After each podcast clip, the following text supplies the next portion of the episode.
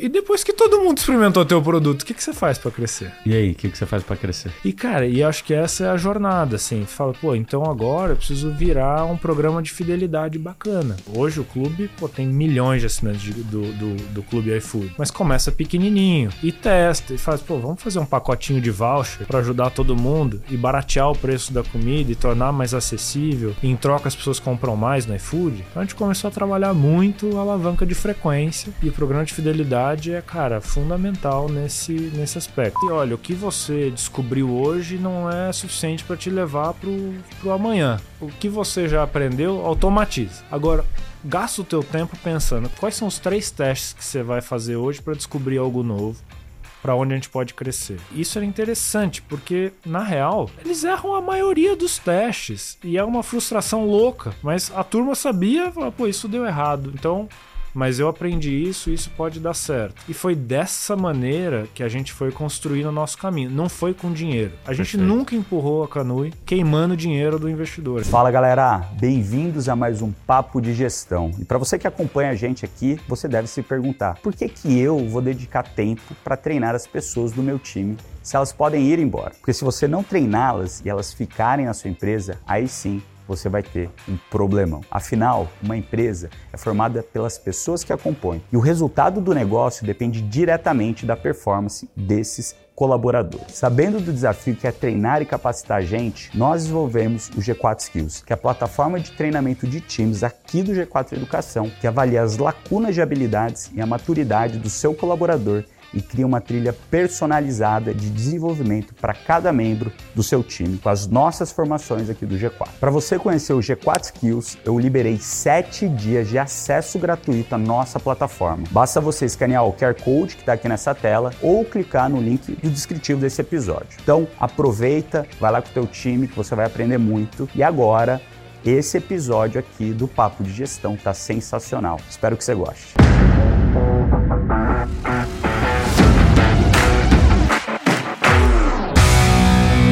Bem-vindos ao Papo de Gestão, o podcast do G4 Podcasts, onde a gente traz aqui os grandes gestores e empreendedores do Brasil para contar um pouquinho das experiências que eles tiveram ao longo da carreira, dos erros, dos acertos, para que você, gestor, empreendedor, possa aprender um pouquinho, se inspirar e melhorar, facilitar a sua jornada. E hoje eu tenho o prazer de receber essa pessoa que eu admiro tanto.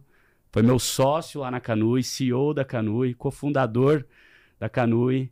A gente teve muito tempo juntos lá, então é um irmão para a vida.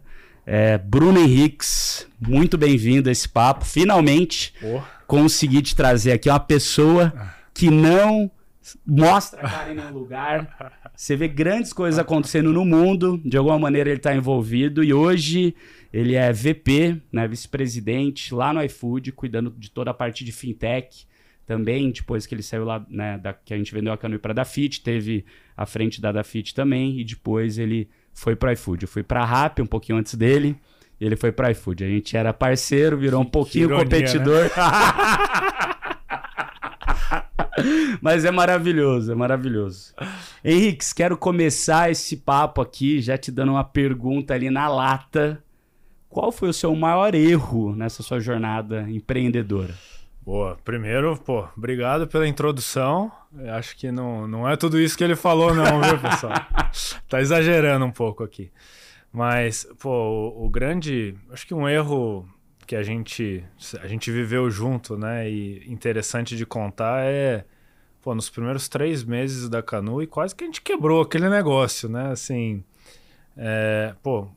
bastante inexperiência, né? Muita vontade de fazer um sonho grande, mas bastante inexperiência na gestão ali, onde a gente, cara, errou a mão nas compras dos estoques, né? E eu era o grande responsável por isso. E foi interessante quando a gente recebeu uma ligação do CFO, né, dos investidores, falando, Bruno, você sabe que o funding acabou aqui pro teu negócio, né? O que aconteceu? Falei, não faço a menor ideia. Falei, acho que dá uma olhada no teu estoque. E aí a gente foi ver e falou, como a gente comprou tanta coisa assim, né? E engraçado dessa história, eu me lembro bastante do Andrezão na época, né? Comprador de moda surf. E a gente olhando as vendas, assim, pô, o negócio tá explodindo de vender. Óculos da Oakley, né? A coisa bombava na internet, todo mundo queria um óculos da Oakley, o negócio vendendo pra caramba. Um dia começou a vender 100 óculos por dia, 200 óculos por dia, a gente não parava de vender. Pô, Andrezão, vai lá e arremata o estoque da Oakley. Ele falou, Bruno, eu chamava de Brunão, né? Brunão, tem certeza? Eu falei, pô, cara, tenho certeza absoluta. A gente vai arrebentar de vender. É, e tá acabando o estoque, né? Aí o André, não, amanhã tá lá, todo estoque tá lá. Engraçada a história que o pessoal da Oakley até perguntou pra gente, falou, mas vocês têm certeza, né?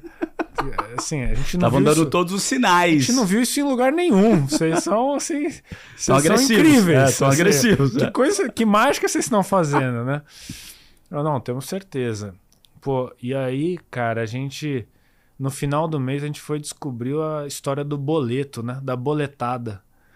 A molecadinha de 14, 15 anos que olhava nossos anúncios no Facebook e pirava nos óculos, né? Pô, tava todo mundo entrando ali, boletando e levando o boleto pro pai pagar.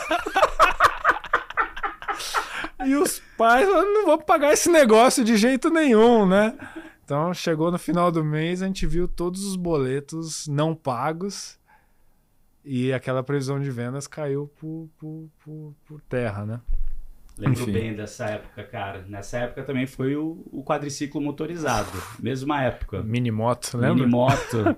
Cara, era uma maluquice que a gente, na época, talvez a gente era cobrado e a gente se cobrava de uma métrica errada, que era a receita.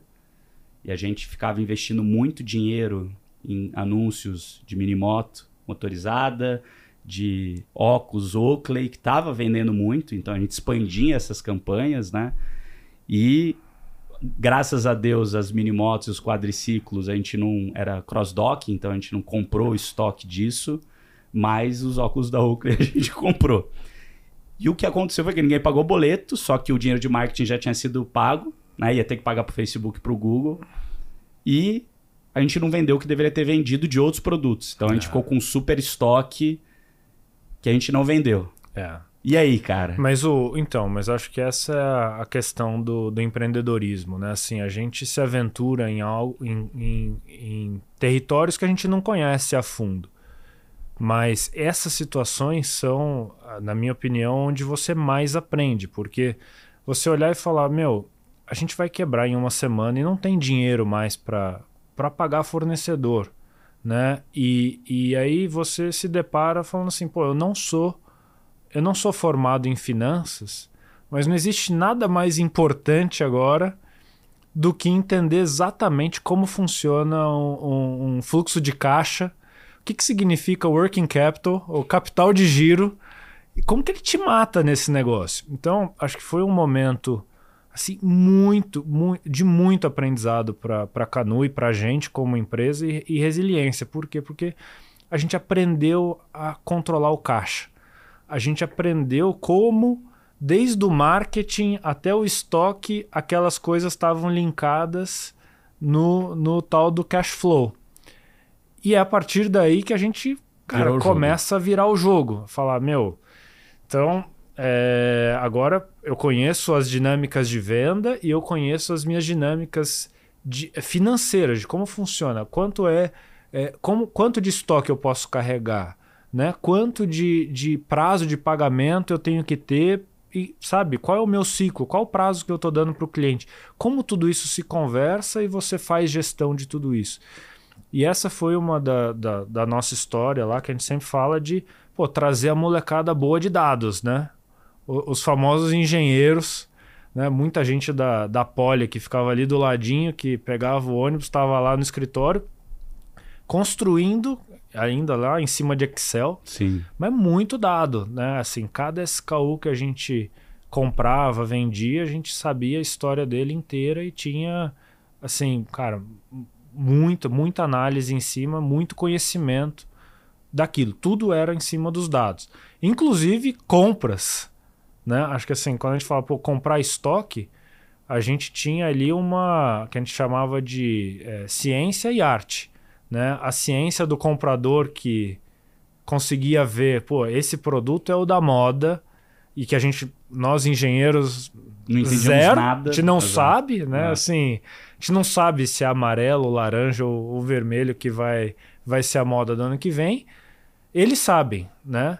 Agora, a gente também tinha a turma de dados que falava, olha, o preto vende 5 vezes mais do que a cor da moda. Então, equilibra teu estoque. Então, isso, assim, num negócio de moda, acho que foi uma grande... um dos grandes passos que a gente deu ali, né? Então, é isso. Acho que até hoje na minha vida, assim, você vê... Até hoje no iFood, assim, a gente fala... A gente inova muito. Muita coisa é território desconhecido. A gente erra pra caramba. A gente aprende muito, corrige rápido e acha o caminho do sucesso. Esse é o... Se você tiver medo de errar, você não faz nada. Você não faz nada. Você lembra, na época que isso aconteceu, a gente lançou um movimento Postergue Já. Como que você se sentiu na época que a gente... Porque eu conto um lado da história, né? Você viu a história, eu acho que a gente nunca conversou sobre isso, sobre aquele momento que a gente falou, cara, vai quebrar o negócio. Como você se sentiu na época? Pô, Nardon, eu acho que, cara, quando você tá no meio dessa... A gente tava no meio de uma baita de uma confusão. Ah. E a real é que você nunca... Assim, acho que você vira uma chave e fala, pô, a gente vai vencer essa. Nunca pensei que a gente não ia sair daquela, né? Mas você acha que era inocência de não saber o risco que a gente estava correndo? Porque não. A gente era bem jovem? Ou você acha que é confiança de que, cara, de fato a gente ia sair? Eu acho que é confiança de que, cara, assim, a gente detectou o problema, a gente encarou de frente o problema, a gente nunca tirou o problema da mesa. Perfeito. A gente compartilhou o problema com todo mundo e trouxe todo mundo para a mesa. Falamos, olha, galera, erramos. Né? Nós erramos aqui. Eu, Bruno, errei. Vocês erraram junto comigo. Como que a gente sai dessa? Quais são as ideias? Né? E aí as ideias começam a vir na mesa, porque a turma tá engajada e confiante de que a gente vai resolver. E veio a tal do posterga já. Né? O que era o posterga já? Era a gente ir nos fornecedores e renegociar os prazos, explicar a situação, falar, olha... Pô, os nossos fornecedores estavam vendo o nosso crescimento também, o potencial do que a gente estava construindo, né? Não era fumaça, né? A gente cometeu um erro ali de fato, mas eles estavam entendendo que, pô, o e-commerce era o futuro, a Kanui estava voando, os números deles estavam faturando muito mais e crescendo com a gente, aprendendo com a gente, e eles foram muito parceiros, né? Acho que eles entenderam a situação. Eles começaram a falar, olha, a gente tem oportunidade de ajudar, de estender os prazos, tamo junto. E foi isso, acho que essa adequação que durou ali, eu diria, 2-3 meses, nos ajudou a dar as próximas guinadas e todo mundo cresceu junto com a gente. Acho que isso foi interessante, cresceu, aprendeu, eles criaram os e-commerces deles depois, enfim... Acho que foi uma trajetória boa, mas é isso, assim, a sensação é, cara, a gente vai sair dessa bem, de cabeça erguida. Essa é... Cara, quando a gente se encontrou lá no começo da Kanui, né, para começar aquela bagunça, você imaginou que ela ficaria do tamanho que ela ficou? Pô, cara, eu acho que eu sempre talvez, não sei por ingenuidade ou não, mas o meu sonho sempre foi grande, assim. Acho que eu olhava pra Netshoes e falava, uma inveja louca, falava, cara, a gente vai ser maior que esses caras, não é possível, né? Tem um jeito aqui, eles estão começando, estão indo bem pra caramba, mas, pô, acho que a gente tem o nosso jeito de fazer as coisas e... Então, acho que o sonho sempre foi muito grande, assim. Acho que a questão a gente vai se surpreendendo com a qualidade, com a quantidade de gente boa que a gente contratou. O que você acha que foram as 3 coisas principais que fizeram a Kanui dar certo? Porque assim, você fala, né, e de fato, né, quando a gente estava no começo, e eu falava muito para os times lá que estavam sobre minha gestão, falava, galera, vocês não têm noção o tamanho que esse negócio vai estar em um ano, em 2 anos, uhum. em 5 anos. Uhum. Vai ficar muito grande. Uhum. Vocês não conseguem imaginar isso. Uhum.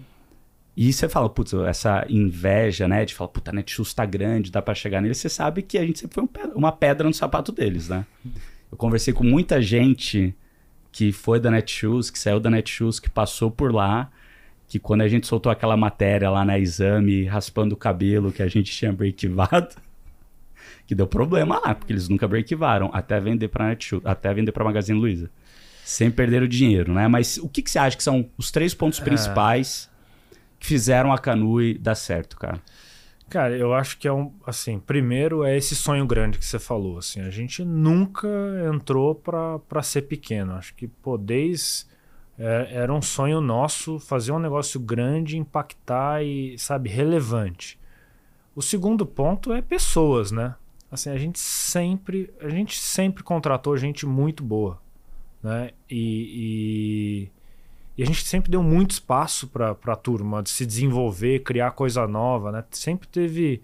O empreendedorismo sempre foi muito latente, assim. Então, você viu uma turminha saindo da faculdade, entrando e falando, nossa, esse negócio aqui é bacana, porque dá para a gente criar, dá para a gente pensar, dá para a gente testar, dá para a gente errar, né? Acho que essa cultura... E aí vem o terceiro ponto, que é a cultura que a gente criou, né? Que era uma cultura muito centrada em inovação. Né, muito centrado em teste. E era isso, a gente sempre pregou lá dentro que, olha, o que você descobriu hoje não é suficiente para te levar para o amanhã. E não sei se você se lembra, mas, pô, quais são... Né, a gente sempre fazia essa pergunta para a turminha, né, quais são os 3 testes que a gente está fazendo hoje? Né? Toca o teu dia a dia, sim, automatiza, lembra disso? Pô, o que você já aprendeu, automatiza. Agora... Gasta o teu tempo pensando quais são as 3 coisas que você precisa, sabe? Quais são os 3 testes que você vai fazer hoje para descobrir algo novo, para onde a gente pode crescer. E isso era interessante, porque, na real, eles erram a maioria dos testes e é uma frustração louca. Mas a turma sabia, pô, isso deu errado. Então, mas eu aprendi isso, isso pode dar certo. E foi dessa maneira que a gente foi construindo o nosso caminho. Não foi com dinheiro. A gente perfeito. Nunca empurrou a Kanui com queimando dinheiro do investidor. A gente foi o primo pobre na Rocket. Sempre, né? Foi. Sempre foi o que tinha menos dinheiro. Precisou ser mais criativo. E aí que vem. Pô, com pouco dinheiro você precisa de muita... Cara, você precisa dar teu jeito, criatividade, como fazer esse negócio. E vem a história do break-even, né? Essa história... Acho que foi como a gente ia se diferenciar. A empresa... Todo mundo sabia crescer com grana. Ninguém sabia crescer e fazer dar lucro. E acho que esse era o grande diferencial que a gente se propôs a resolver esse problema, essa equação. Como que a gente vai crescer e dar lucro num negócio tão dependente em capital de giro? Né? Tão dependente em estoque. E acho que essa jornada é o grande ponto da Kanui. Né? E daí a gente dá uma acelerada ali, né? Kanui, surgiu a proposta de vender para a Dafiti. Como que foi para você essa notícia? Esse momento, aquela transição?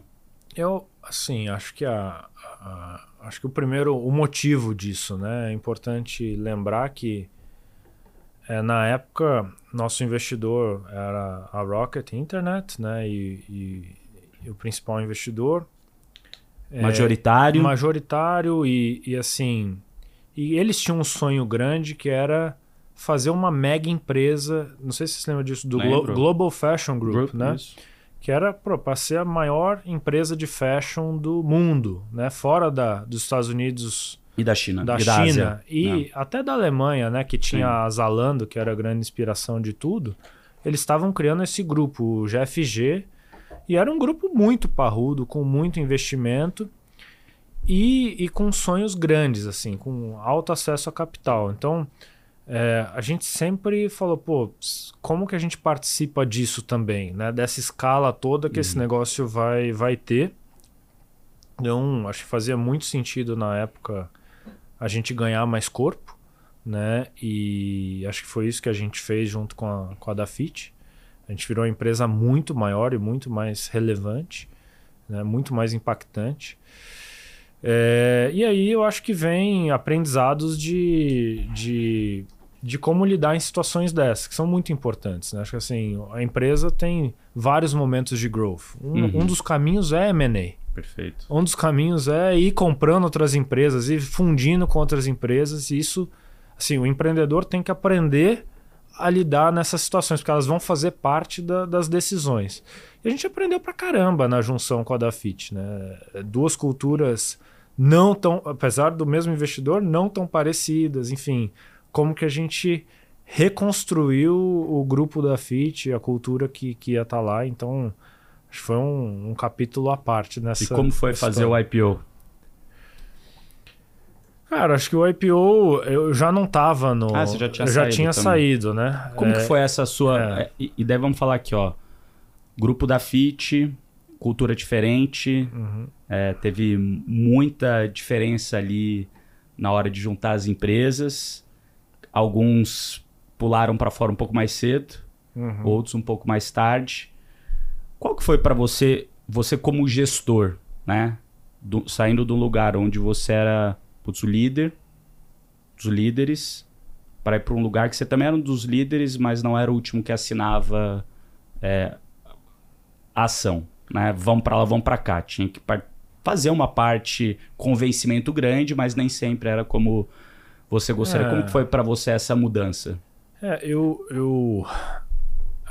Não é uma mudança simples e fácil, né? Acho que todo mundo que viveu empreendedorismo fala, pô, mas o que você foi fazer no iFood, né? Ou na Movile?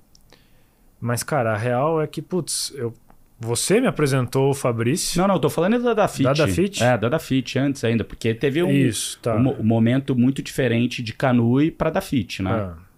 Eu acho que, Nardon, a questão é um pouco dos egos, né? Assim, acho que o empreendedor, assim, a gente é cheio de ego, essa é a realidade. Então, se você, assim, o pensamento é o que faz sentido, o que é racional para a empresa, para as pessoas que estão lá, assim, qual que é a melhor decisão que eu tomo olhando para o todo? Para o todo, isso. E não para o que o Bruno quer. Perfeito. Né? Assim, lembrando, eu não era majoritário nessa parada, assim, eu era, tipo, era um fundador, assumido, mas, cara, como que eu...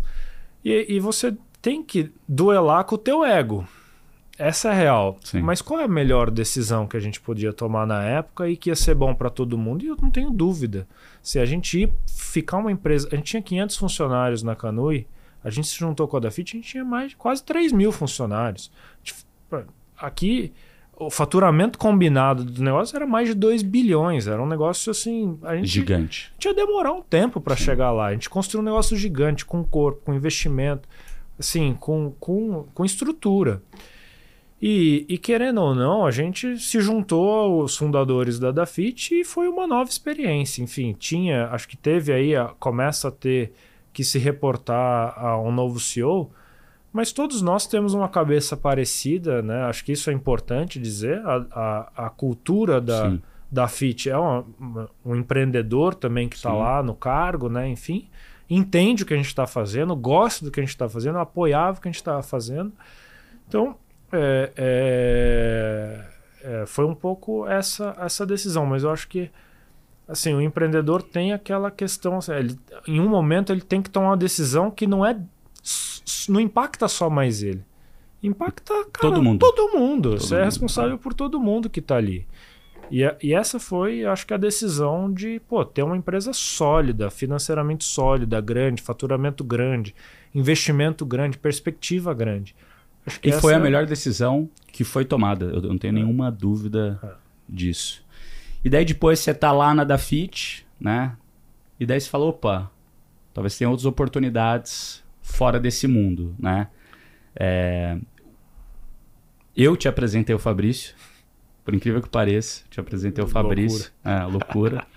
Te apresentei o Fabrício, que a gente tava num grupo junto. E eu não podia te trazer pra Rappi. E eu também já estava no final ali da minha época, né, de Rappi. E daí você fala, putz, vou seguir essa nova jornada. Naquele momento, o que passou na tua cabeça entre uma decisão de, putz, vou tentar tirar algo do zero aqui, que a gente sabe que é difícil tirar algo do zero, tem muito risco. Pode ser os primeiros 2 anos até você achar product market fit, que não é fácil, versus, putz, deixa eu pular para dentro de um negócio que já está funcionando, tem muito espaço para crescer, que da época que você entrou lá, porque agora, imagino que vocês cresceram tipo 20, 40 vezes, né? Tipo, a gente pode falar um pouco de números do iFood, não sei se pode falar da época para agora, mas eu acho que pode, que é tudo número público, né? Cresceu muito, você foi um dos atores relevantes lá também, para que esse crescimento acontecesse. O que estava se passando ali na tua cabeça nessa hora? Assim, Nardon, acho que as possibilidades ali, né? A gente já estava nessa jornada de e-commerce há 7 anos, né? Nesse momento. Acho que foi um daqueles momentos difíceis que você tem que tomar uma decisão, né? A decisão, na época, eu me lembro bem que era... Existia a possibilidade de sair e fundar algo novo, não era algo que estava tão latente ali para mim. Você. Para mim. Uhum. Eu estava mais para você, foi, né? Assim, estava muito forte. O que tinha para mim, que era a decisão relevante, era liderar uma das empresas na Ásia do Global Fashion Group. Perfeito. Então, a proposta que tinha era ser o presidente da Zalora em Singapura. Irado. E era assim, pô. Assim, era tentador, porque o investidor falava, Bruno, você quer ter uma vida de rei? Ó, seguinte, a gente vai para Singapura, você vai levar essa empresa para Malásia, e na Malásia, meu, ó, teu compensation, tudo, você não imagina, é tudo em euro, é tudo... E você vai morar na Malásia, assim, cara, você vai viver que nem um rei na Malásia. Era assim, e tinha ali um sonho de morar fora também, que estava um pouco na nossa família. Então, tinha um aspecto familiar importante. E aí, pô, você me apresentou o Fabrício. De nada. E, cara, obrigado. Né? Acho que surgiu do nada no grupo, você deu o WhatsApp, a gente começou a falar, falei, pô, olha esse cara, tem 10 anos a mais que eu, muito mais experiente que eu, cara, aprendeu, assim, pô, e, cara... Pensa igual a gente pensava. Sim. Hoje, assim, com o negócio dele, Movile, cheio de... Cara, esse cara conseguiu dar um passo além do que a gente conseguiu dar. E ele falava, Bruno, nós vamos impactar 1 bilhão de pessoas aqui. E tem 10 negócios aqui, eu não sei qual que vai dar certo. Vem pra cá. Mas vem fazer o quê? Ele falou, cara, a gente pensa depois. Né? E eu falei, putz, e voltei para casa e falei, pô, Pri, agora eu tô balançado, porque aqui tem algo concreto, mas aqui tem de novo o sonho grande de impactar o mundo. Falei, pô, eu quero esse negócio, então quero viver isso de novo, tá? Putz, eu acho que esse negócio vai dar certo, tem bons negócios embaixo. E, mas o que você vai fazer lá? Não sei. Assim, aí o Fabrício me liga e fala, Bruno, ó, você vem ser o vice-presidente da Movile, né? E ele falou, mas cara, eu preciso dar um cargo para você. Ele falou, o que você acha de tocar AI? Em 2018, isso. 18. E eu tava estudando AI um pouco, não sabe, pouco. Falei, cara, eu acho que é um bom tema pra gente começar, né? Assim, acho que é algo novo que vai mudar o mundo. Isso foi meio de 18, né? Meio de 18. Ah. Acho que é algo que está começando, surgindo, vai mudar o número, vai revolucionar todas essas startups. Acho que o que a gente tem aqui no portfólio AI vai ser relevante. Olha, sinceramente, eu não sei nada disso, mas eu vou aprender e vamos executar e vamos fazer esse negócio acontecer. E pô, foi isso que começou. Então, eu fui com o VP de AI na Movile. Acho que foi, cara, outra grande decisão, né? Saiu da segurança para arriscar de novo e acho que isso, acreditar no projeto. Como foi, né? AI na época, cara? Porque assim, hoje AI todo mundo fala, cara, se tangibiliza através do ChatGPT, toda a parte generativa de linguagem, de imagem, assim, é um negócio que é totalmente diferente, evoluiu super rápido, mas a gente está em 2023, isso talvez a grande mudança que eles começaram com isso foi ali 21, 22, né? Mas a gente está falando ali de 18, 19, né? Que AI era um tema que todo mundo falava, inclusive era uma das grandes teses do SoftBank, investir em AI, mas não era na maturidade que tem hoje e na tangibilização que tem hoje. Como é que foi, talvez, ser uma das primeiras pessoas no Brasil a estudar isso a fundo? E como foi a mudança depois de pular para dentro do iFood? Acho que foi muito legal porque, de fato, estava se começando aquilo, uhum, né? E lembro, lá na Kanui, quando a gente começou, pô, não tinha quem fizesse um sistema de gestão de warehouse que a gente construiu dentro de casa. Perfeito. Então, basicamente, a minha sensação foi essa, de estar no início de algo que pode mudar o mundo e revolucionar. Mas aí, cara, acho que legal, assim, como que a gente construiu? Cara, o primeiro desafio foi pessoas. Assim, porque... Então tá bom, vamos contratar um time? Aí você olhar e falar, quantas pessoas estão treinadas no Brasil... Sobre para AI? 600. A gente falou, meu, assim, primeiro, vai demorar. Como que eu vou contratar um time de AI no Brasil? Aí veio a ideia, falou, não, então vamos comprar, vamos fazer acqui-hiring. Vamos comprar empresas que estão trabalhando com isso. Legal. Mas para o quê? Para pegar o brain, né? As pessoas que estão lá. E a gente fez dois grandes movimentos, cara. Um foi comprar a Requima, em uma empresa balinha de BH, que estava dentro da UFMG, uma turma nota 1000. Tinham 30 pessoas nessa empresa. Legal. Eles faziam consultoria. E aí eles estavam loucos para se juntar a uma empresa, um produto, algo que tinha potencial para o que eles sabiam, né? Eles falaram, consultoria não quero mais fazer consultoria. Não dá negócio. E então a gente comprou essa empresa e a gente comprou a área de dados do MapLink. Legal. Então, que era da Movile também. Que era da Movile, exato. Isso. Era uma empresa da Movile. Só que o MapLink foi para um lado. E a gente comprou a parte de dados e falou, pô, vamos incorporar isso no iFood, né? Então, assim, a gente deu duas tacadas e a gente já tinha 10% do staff do Brasil dentro do iFood. Tinha 60 pessoas de AI lá dentro.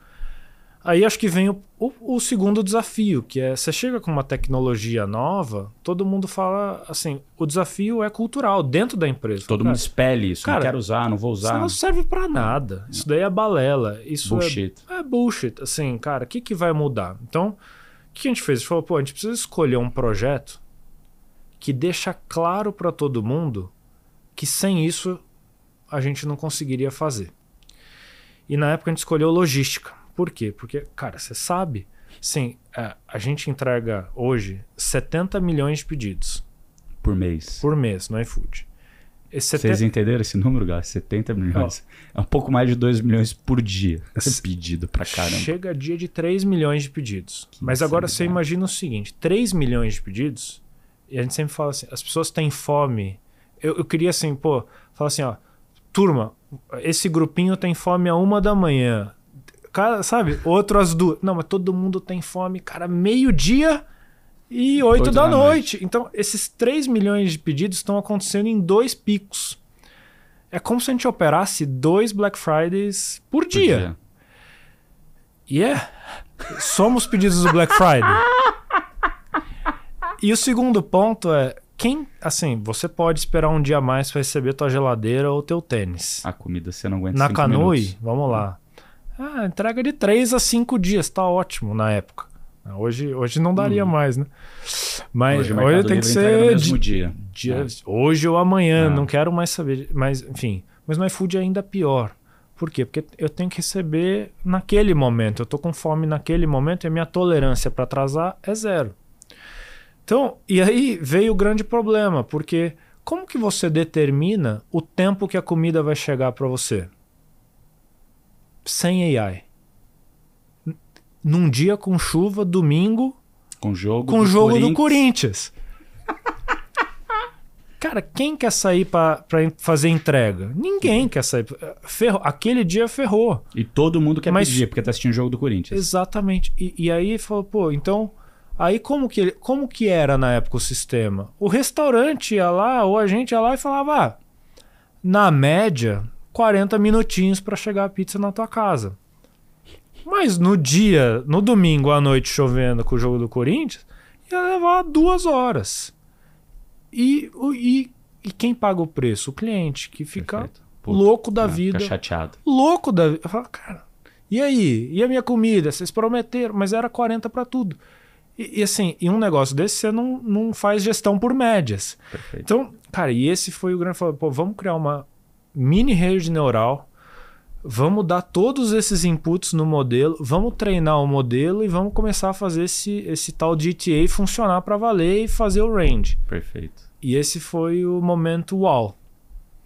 Que ele fala, pô, olha isso. Então eu falo, agora desliga. Ninguém queria desligar. Desliga. Porque, pô, agora como vive sem? Então, quem era contra a tecnologia fala, não. Na verdade, Bruno, me dá o time aqui que agora eu vou fazer a gestão. E esse foi o trabalho de AI lá no iFood, que foi assim, olha, primeiro trazer os recursos, depois provar com uma tese, cara, como que esse negócio muda a tua vida e abrir a cabeça. A partir daí tá feito. O gestor fala, cara, eu quero esse negócio para mim, eu vou fazer, agora eu vou usar esse time para roteirizar. Cara, qual a melhor rota para o motoboy, como eu otimizo tudo isso, enfim. E isso foi se expandindo. A gente levou isso para recomendação no app, levou isso para... Cara, a gente levou isso até para o RH. Legal. Sabe, cara, o RH, assim, o processo de avaliação do iFood é feito com base em dados. Quem te avalia é um algoritmo que mede, cara, as mensagens que você trocou durante o ciclo. Legal. Quem estava mais perto de você nesse ciclo e pode te dar um feedback sobre você. Pô, não é você, eu quero meu amigo, meu fulano. Quem... Não, o algoritmo fala, cara, você trabalhou pra caramba com essa pessoa vai te avaliar. Dados, então, cara, aí a gente chegou a ter umas 200, 300 pessoas de AI e dados no iFood. O time do iFood de dados é dessa ordem hoje ou um pouco maior. Irado. E totalmente descentralizado. Assim, a gente tem uma governança central, foi o que a gente criou de, cara, putz, como a gente trata os dados, como a gente tem um repositório, mas o treinamento foi feito para que cada gestor... Na ponta toque, porque é uma ferramenta que ele usa. Uhum. E eu posso te falar assim, pô, aquele descrédito que tinha com AI... O iFood não roda hoje sem AI. Assim, se você tirar dados e AI do iFood... O negócio capota. Cara, não tem. Simplesmente é impossível rodar o negócio sem esse tipo de tecnologia. E como foi o convite para você sair dessa área de AI e dados para ir para growth, para ir para crescimento? O ponto aqui, Nardon, acho que primeiro vem... eu entrei na Movile... E logo já o iFood era a bola da vez. Assim, uhum. Essa era onde ia ser alocado o capital, investimento, enfim. O Bloise virou CEO do iFood nessa época. Ele virou CEO nessa época, assim, 2 meses depois. Né? Ele se juntou ao iFood, porque o iFood estava recebendo uma rodada uhum. bem grande, de um aporte grande. E eu fui participar disso com ele lá. Ele me convidou e falou, vem ser o VP de AI aqui. AI sempre foi para crescimento.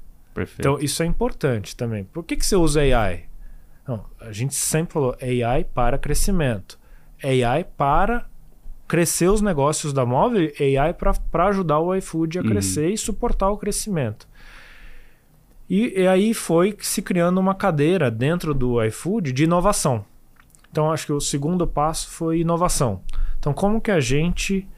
inova numa empresa que já é grande pra caramba, já tem seus processos, como que a gente vai disruptando as coisas ali dentro? A gente criou os jet skis, os famosos, a gente criou uma metodologia de jet ski que era, cara, pequenos times com tecnologia independente, com uma hipótese, reunião semanal e, putz, uma metodologia de 10 teses e a gente ia fazendo essas teses, testando.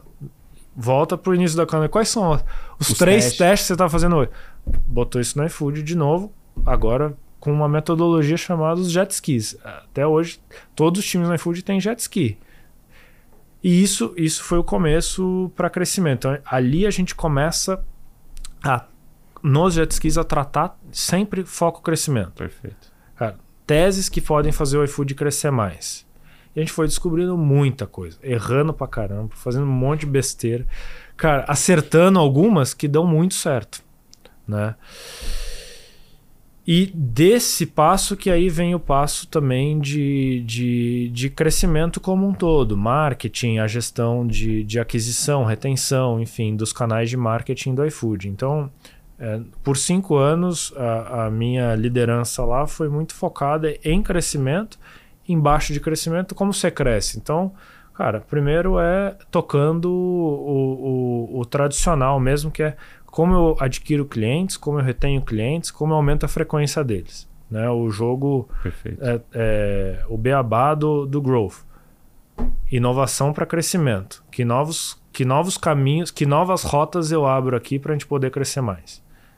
E AI e dados como uma missão de... Assim, é ali que a gente... É através dos dados que a gente vai conseguir enxergar esses caminhos. É ali que a gente se baseia para tomar a decisão. Então... Isso foi a trajetória em... E qual que foi o maior desafio para você nesses 5 anos ali, tocando essa área de crescimento dentro do iFood, que você fala, cara, esse momento para mim foi igual a esse momento eureka ali de AI, mas qual que foi outro momento que você acha que, assim, putz, esse momento foi decisivo? Que te vem à cabeça, deve ter tido vários, né? Cara, assim, acho que tem... Acho que a gente vai enxergando a gente vai dando algumas tacadas e fala, putz, como que eu... Assim, como que eu... Acho que tem 2 momentos, né? Eu vou citar um momento de falar, putz, meu, esse é um caminho e vamos embora e vamos acelerar, né? E acho que um dos caminhos que a gente testou era... Pô, a gente tinha alguns projetos lá de inovação e um deles deu muito errado. Assim, deu muito errado. Né? A gente essa é uma história longa, mas basicamente, cara, a gente falou assim, pô, se o hambúrguer que custa 30 passar a custar 15, a gente, ao invés do restaurante vender 200, a gente consegue vender 3.000, e os dados mostravam isso pra gente. E a gente, cara, pra ajudar os restaurantes, a gente antecipava o dinheiro para ele poder produzir 3.000, porque ele não conseguia, enfim. Sim. Então esse teste... E aí, putz, isso embolou muito a vida financeira do restaurante, a gente teve que voltar atrás e falar, cara, vamos reorganizar, voltar, putz, ajudar, enfim. Esse projeto deu muito errado. Foi um teste que a gente fez lá. Mas, cara, uma das coisas que surgiu desse teste e foi uma das pivotadas era assim, cara... Que tal a gente separar o nosso app e falar, puta, eu vou criar aqui um negócio para atender só quem é novo cliente? Porque, pô, primeira vez que você abre o app do iFood, você não conhece, nada, você não tem experiência, você tem um monte de... Pô, será que essa comida vai chegar? Será que eu vou tomar um calote aqui? Então, putz, Nardon, primeira vez que você está no app, vou te tratar diferente. É um app que você vai ver coisas diferentes. E, cara, a gente começou a fazer muita promoção para você fazer a tua primeira compra sem risco. Fala, cara, eu vou experimentar esse negócio. E a gente via, fala, pô, as pessoas experimentavam, gostavam e ficavam, né? Fala, pô, agora vamos acelerar esse negócio. Então, cara, o nosso investimento em marketing, que fala, pô, ao invés de botar dinheiro em mídia, eu vou colocar dinheiro no produto. Cara, eu vou colocar dinheiro na experiência, na experimentação. E acho que isso vale, porque para um negócio como o iFood, que, cara, eu vou pedir ali várias vezes no mês, por anos. Uhum. O que eu mais quero é que todo mundo experimente mais rápido o meu produto. E eu sei que as taxas de retenção são boas. Muito boas. Cara, e a gente expandiu muito o investimento em aquisição. Então, e foi assim, foi... Sabe o nosso sonho lá atrás? Que a gente falava assim para todo mundo. Quando a gente descobriu que a gente conseguia vender tênis, e a gente produzia os nossos tênis e vendia, a gente falava, nossa, a gente lotou 3 morumbis de tênis. De tênis. Gente calçada. Imagina isso. Fala, pô, agora... Cara, a gente fez, dezenas de milhões de brasileiros comer no iFood. Pelo menos uma vez. E com... Assim, alocando investimento justamente para a experimentação, né? E tornando a vida do cliente, a decisão mais fácil de experimentar sem ter a dor de falar, pô, será que eu vou perder meu dinheiro? Perfeito. Será que vai chegar minha comida? Será que ela vai chegar quentinha? Será que vai chegar no tempo? E, pô, e aí esse foi, acho que um grande... E isso a gente, cara, Aí a gente explodiu. Né? E vem muita coisa. Tem pandemia que ajuda. Uhum. Assim, pô, claro, é óbvio. Mas essa foi uma grande alocação. A maior dificuldade vem depois disso, que é assim... Pô, e depois que todo mundo experimentou o teu produto, o que você faz para crescer? E aí, o que você faz para crescer? E, cara, acho que essa é a jornada, assim. Tu fala, pô, então agora eu preciso virar um programa de fidelidade bacana. E aí surge uma nova hipótese, que é o clube. Né? E o clube, a gente começa a testar num jet ski também. Fala, pô, hoje o clube tem milhões de assinantes do clube iFood. Uhum. Mas começa pequenininho. E testa, e faz, pô, vamos fazer um pacotinho de voucher para ajudar todo mundo e baratear o preço da comida e tornar mais acessível. E em troca as pessoas compram mais no iFood. Então a gente começou a trabalhar muito a alavanca de frequência e o programa de fidelidade é, cara, fundamental nesse aspecto. Então, cara, são desafios... O nível do desafio de quem toca growth é... ele só vai ficando mais complexo. E quanto mais maior a empresa, mais complexo ele é. Mas essa dinâmica é interessante também, porque o que você fala assim, meu, todo dia eu preciso descobrir um caminho novo para crescer. Você sabe disso. E, cara, como que você gere isso, né? Porque imagino que embaixo do teu... Como que era ou como é o formato de gestão lá dentro, se puder tangibilizar um pouquinho mais. Então, era você, quantas pessoas tinham embaixo de você, como elas eram alocadas, eram em unidade de negócio... eram em capítulos que tangenciavam eles, as pessoas respondiam direto para você, quantas pessoas respondem direto para você, como é que é o dia a dia e os ritos e rituais que vocês têm lá? Uhum. Porque é muita coisa, é muito teste, né? Como você keep track disso, como você acompanha isso e garante que isso esteja acontecendo na velocidade. Parte da nossa cultura, e aí eu acho que vem aí um pouco da bagagem também teórica dessa brincadeira, uhum. né? Que é... Cara, como você faz isso num ambiente grande? Então, a nossa cultura ambidestra. É isso que a gente fala, ambidestria. O que significa ambidestria? Pô, metade, é como se você separasse. Metade da minha equipe é controle, eficiência, produtividade.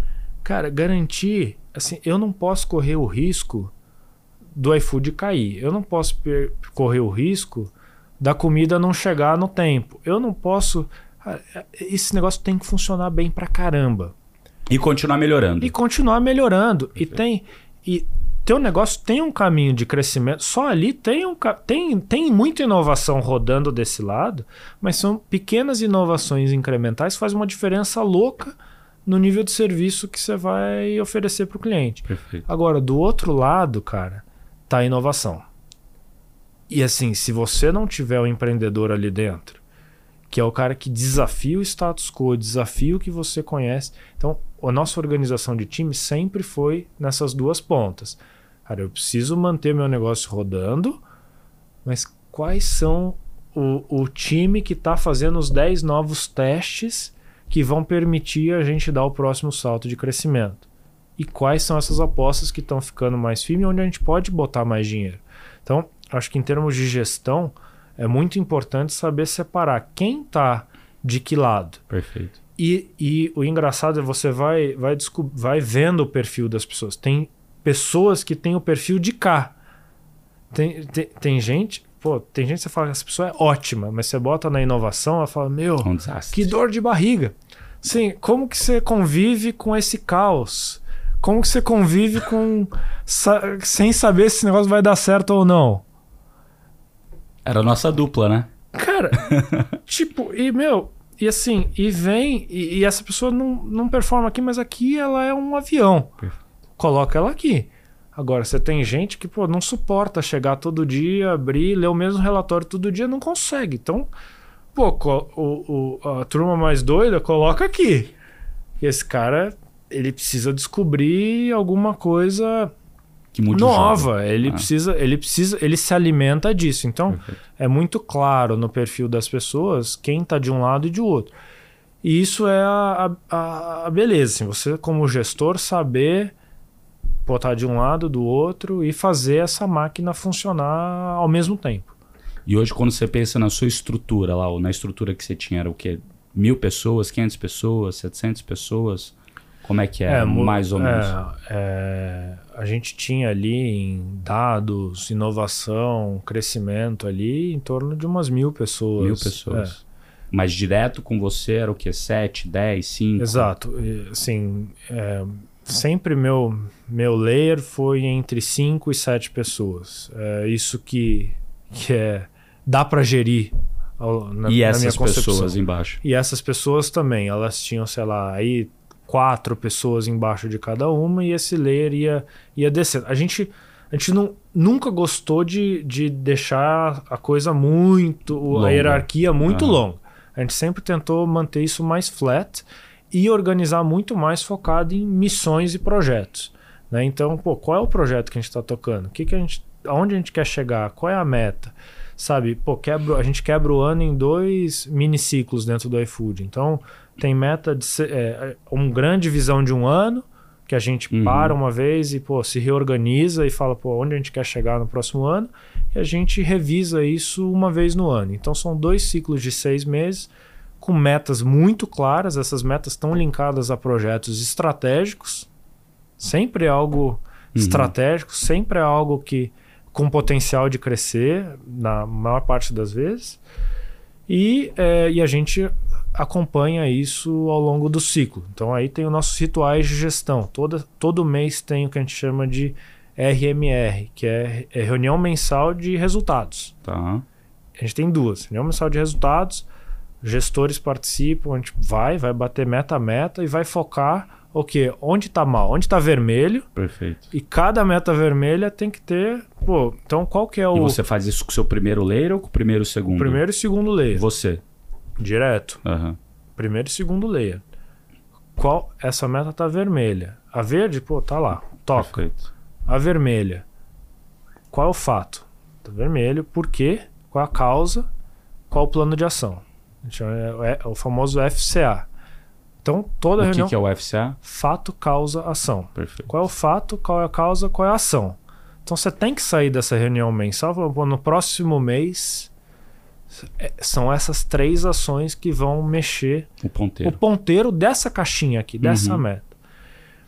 E então todo mundo tem muita clareza de execução ao longo do ciclo. E a gente tem, aí indo para baixo nos outros dias, a gente tem uma reunião que chama RMA, que é a reunião mensal de alinhamento, onde a gente alinha a empresa inteira, né? E aí acho que aí cada gestor com a tua área, mas isso vai para baixo e fala, olha pessoal, esse é o nosso mapa estratégico, essas caixinhas estão verdes, essas estão vermelhas, essas estão amarelas. As vermelhas, olha, nós vamos fazer A, B, C. As amarelas, idem. Aqui não tá tão mal, mas essas são as ações. Então, daqui a um mês a gente volta a se falar, é para lá que a gente vai. Então, sai todo mundo sabendo a missão do próximo ciclo, né? Nos jet skis um pouco mais intenso, eu diria assim, porque aí você tem que ter resultado semanal, você não, assim, é aquela cultura de fazer um pouco mais de gambiarra mesmo. Perfeito. Sabe? Lembra que a gente falava, como que é? O ótimo é inimigo do bom. É isso daí. É isso. Esse é o problema da semana. Cara, resolve. O cliente vê valor nisso. Perfeito. Não viu o próximo. Não viu? Então, próximo. O que você... O que você aprendeu? Qual a próxima semana? E aí é um ritmo mais intenso e mais de discovery mesmo. E daí, nesse layer ali que você tinha 5 a 7 pessoas, né? 7 talvez você falou, cada líder desse teu tinha a frente de core e a frente de jet ski? Ou era metade do time jet ski e metade era core? Entendeu o que eu sim, depende do momento, né? Hoje, se eu for falar ali dentro da fintech, é mais ou menos assim que a gente está estruturado, né? Então, metade do time é jet ski. Eu diria assim, mais ou menos. Então eu diria, tem projetos que exigem mais inovação nesse momento. Tá. Então ali o gestor está tocando 80% inovação, 20% manter o negócio rodando bem. Uhum. Tem negócios que não, o negócio é mais maduro. Então, ele tem 80% do tempo dele é gerir, garantir as metas e que o negócio cresça com responsabilidade, saudável. 20% ele toca os jet skis. E eu tenho hoje, dentro da minha estrutura, baita de um diretor que só toca inovação. Perfeito. E ali ele toca 5 grandes teses de inovação.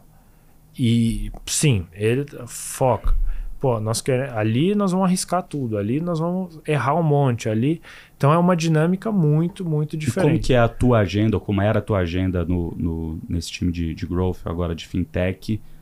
Como que ela é? O dia inteiro de reunião, tem uma parte de reunião, parte de trabalho, você só fica com esses líderes, você senta com eles, entra no detalhe do que eles estão fazendo. Como é que é o dia a dia teu de gestão com esse time? Acho que a gente tem esses rituais, né? Acho que tem algumas reuniões eu tenho algumas reuniões de time, de alinhamento, falando, olha, sempre no começo da semana a gente senta todo mundo e fala, olha, como a gente está, como está o plano, quais são as prioridades. Então, nós, os diretores, sentam, falam, cada um tem um espaço e fala, olha, minha prioridade essa semana é essa, é isso que está acontecendo. Deu pau aqui, não deu pau aqui. Enfim, a gente se alinha logo segunda cedo. E depois cada um vai tocar a sua vida. Uhum. Eu, particularmente, tenho meus one-on-ones com os meus diretos, que é um momento muito de individualmente tratar assim, qual é a grande dificuldade, como que eu posso ajudar ele a resolver o problema dele. E nessa hora você entra mais no detalhe do que está acontecendo. É mais pontual eu com ele. Então, ali é muito high level, mas pode ser uma questão pessoal, desde questões pessoais até do negócio mesmo, que ele está me alinhando muito o que está acontecendo. Eu gasto, assim, particularmente o meu tempo e responsabilidade pensando em como esse negócio pode crescer e, assim, a minha responsabilidade hoje num negócio desse tamanho é muito sobre o futuro. Perfeito. É a visão, é o sonho, para onde a gente vai, o que a gente pode construir de novo. Então, eu gasto bastante tempo na agenda de inovação. E como que você gasta tempo nisso? Aí entrando nas reuniões. Então, semanalmente a gente tem essas reuniões de andamento e ali a gente vai ver e falar, pô, como está esse negócio? O que está acontecendo? Qual a prioridade? Onde a gente aloca o recurso? Como, sabe... Pô, double down ali. Então, grande parte do meu papel é tomar o risco pelas pessoas que estão ali. Às vezes as pessoas falam, putz, mas e se eu errar? E se eu investir demais e errar? Meu, vai ali, vai por esse caminho, pode botar o dinheiro e vamos ver o que dá. E a responsabilidade é minha. Perfeito. Mas acho que estão fazendo um bom trabalho. Então, E benchmark fora? Ou é o próprio time que te traz isso? Não, acho que bastante coisa também é olhando para fora.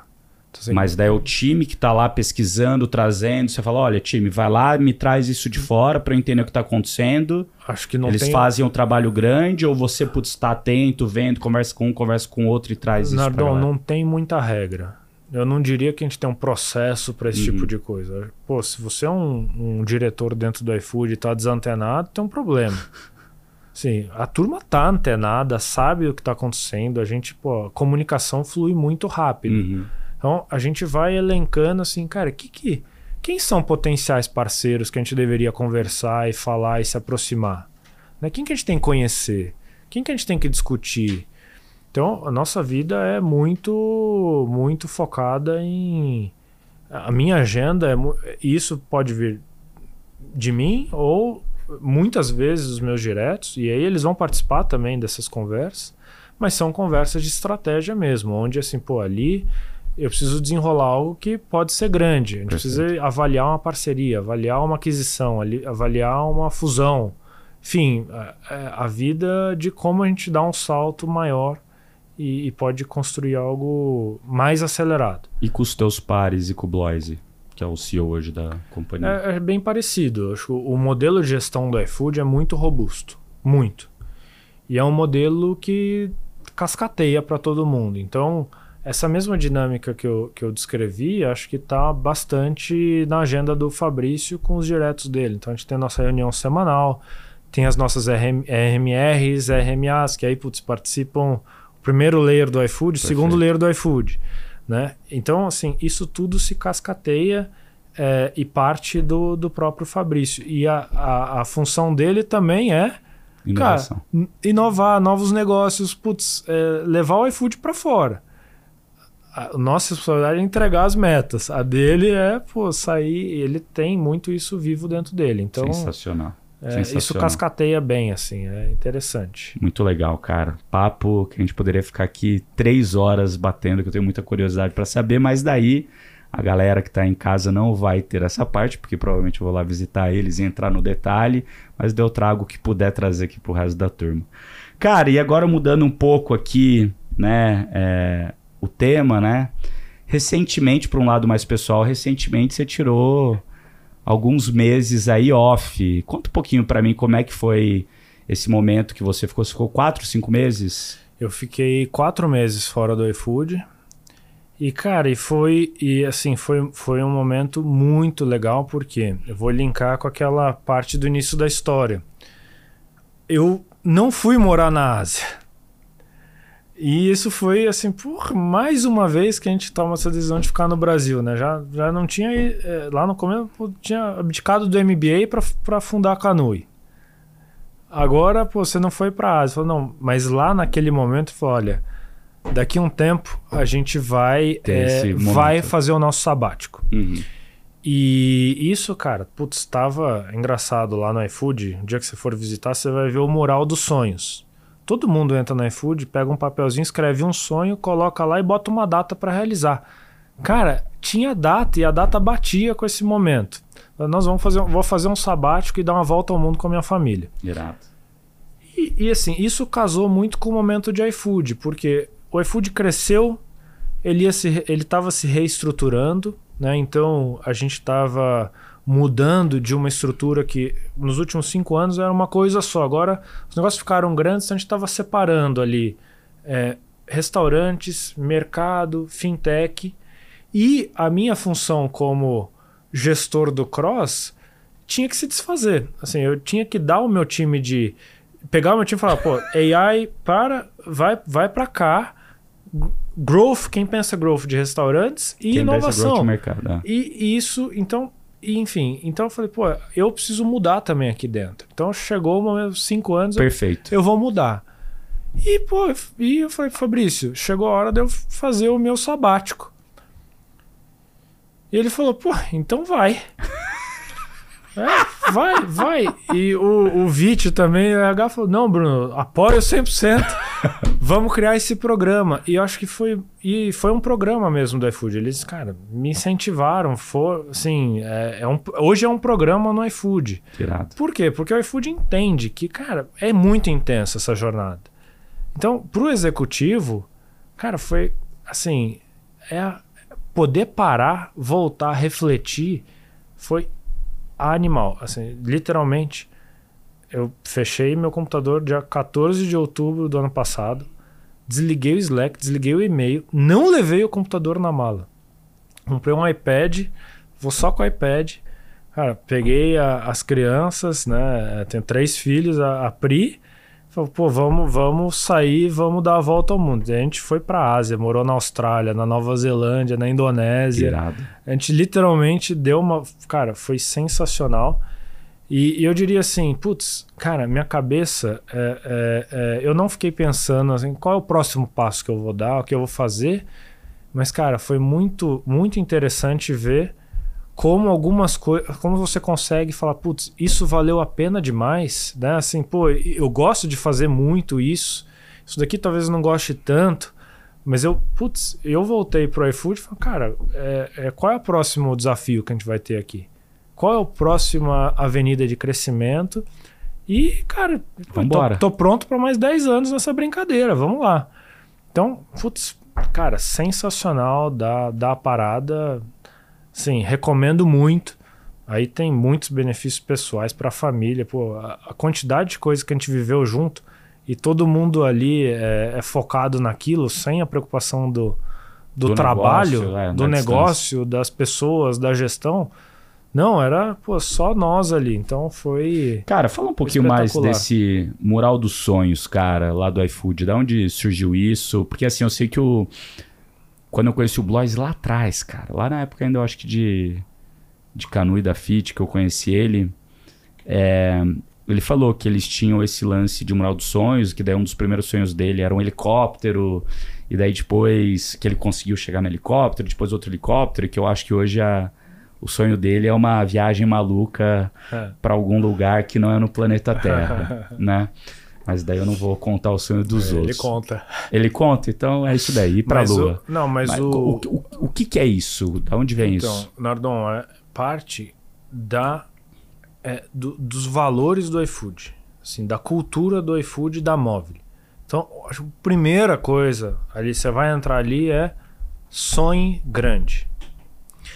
Então, se você não tá sonhando... Se você... E essa fala... Se você tá preocupado...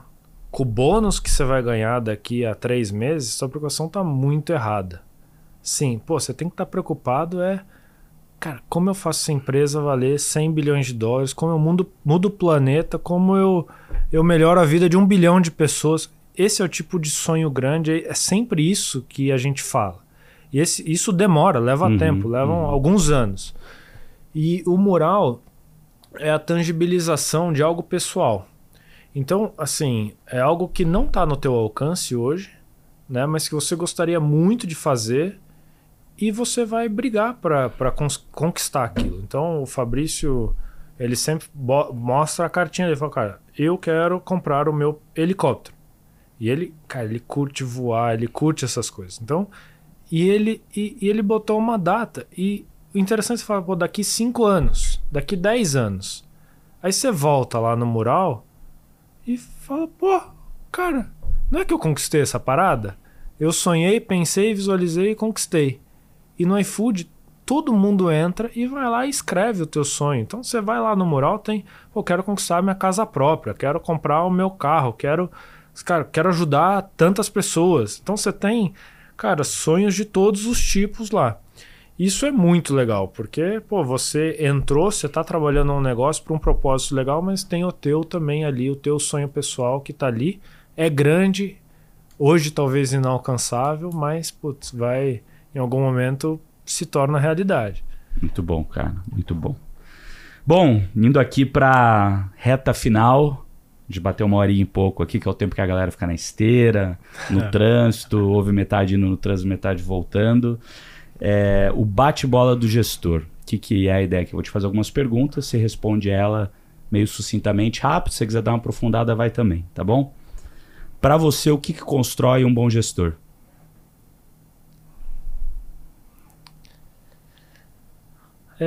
Tá dentro do jogo, assim, sabe? O que constrói é confiança, o time ter confiança em você, saber que você tá dentro do jogo, que, cara, que você, assim, inspirar as pessoas. Então, assim, ser alguém que, pô, pensa na frente, sonha grande, sabe? Tá sempre expandindo o potencial de onde as pessoas enxergam que é possível chegar. Boa. Se você tivesse pudesse voltar no tempo e dar um conselho pro Bruno quando ele tava lá começando, o que você diria?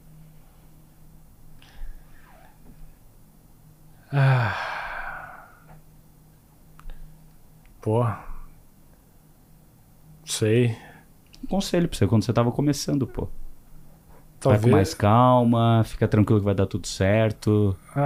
Acho que no começo eu era muito ansioso, assim, sabe? Acho que se eu pudesse se eu pudesse entender que as coisas se desenrolam e vão dar certo, acho que talvez eu pudesse tomar mais risco no começo da minha jornada, talvez. Boa. Cara, e se você tivesse que escrever aqui, igual o seu sonho? Você deve ter feito outro sonho. Não sei se você pode falar aqui pra gente qual o próximo sonho. Nardon, tem vários. Alguns não posso falar aqui, porque são bem do negócio, mas... Cara, a gente... É que você declarou o sonho lá no mural. Eu preciso declarar o meu segundo. O seu segundo. Porque o primeiro eu acabei de realizar. Então deixa eu voltar. Se você tivesse uma mensagem que você fosse escrever para você, para abrir daqui 10 anos, o que você escreveria na mensagem? Pode ser qualquer coisa, cara. É difícil mesmo a pergunta. Cara, eu acho que hoje, assim, nossa missão, assim, vai evoluindo, né? Assim, pô, 10 anos, eu acho que, pô, eu quero ter meus filhos bem criados e, sabe? E, putz, empreendendo. Acho que essa, com uma visão de empreendedor, de, cara, mudar o mundo, de fazer coisas boas, eu acho que essa é uma missão nova aí de pai, né? Pai de 3 filhos. Boa. Quais foram os 2 livros aí que mais te marcaram que você leu? Cara, eu... Qualquer coisa, qualquer tema. O livro que eu ando, assim, muito com ele... Eu gosto muito do Empresas Feitas para Vencer, né? Do Jim Collins. Mas o que eu, cara, o de cabeceira mesmo é o Garra. Garra? Garra. De quem que é esse? Da... É Angela... Eu preciso... Não lembro exato o nome... Sobre o que é esse Grit. Livro? É sobre Garra. Grit. É o Grit. Ah. Uhum. E, cara, ele fala muito, assim, ele é muito importante porque ele fala muito sobre a persistência, sobre pegar um problema e ter resiliência, persistência e resolver o problema, sabe? Encarar o problema, não é fácil. E ele fala muito da questão de sucesso, né? Não é uma questão só de inteligência, é uma combinação de inteligência, mas muito mais garra, né? Persistência para não desistir da trajetória. E eu acho isso muito legal porque é engraçado. Hoje, algumas pessoas hoje, é fácil você olhar para o iFood e falar: quem nunca imaginou que cara, o Brasil inteiro ia pedir iFood e comer comida em casa por um aplicativo? Pô, essa ideia mais óbvia, né? Fácil. A real é que a trajetória até lá tem tombo pra caramba. Sim, e cara, e persistência pra caramba, né? E fala, pô, e frustração pra caramba. E acho que uma das coisas que esse livro fala muito é sobre lidar com essas frustrações no meio do caminho e criar pessoas, né? E acho que aí ela faz um link muito com criação de filhos. Como você cria filhos que têm essa característica de lidar com as frustrações.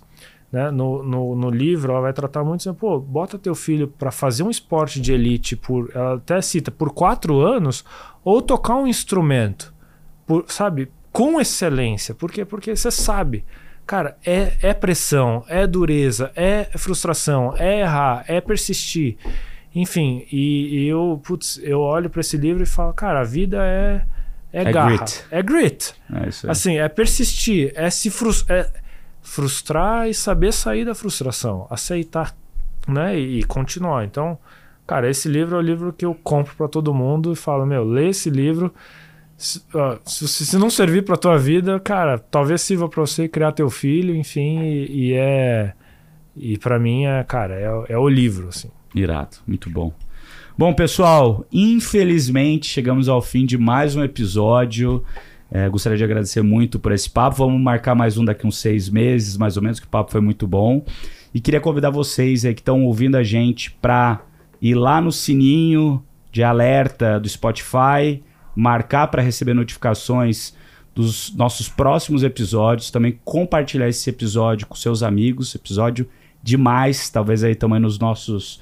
Top 3 episódios que a gente já teve aqui. Olha que a gente já teve muita gente boa aqui. E também...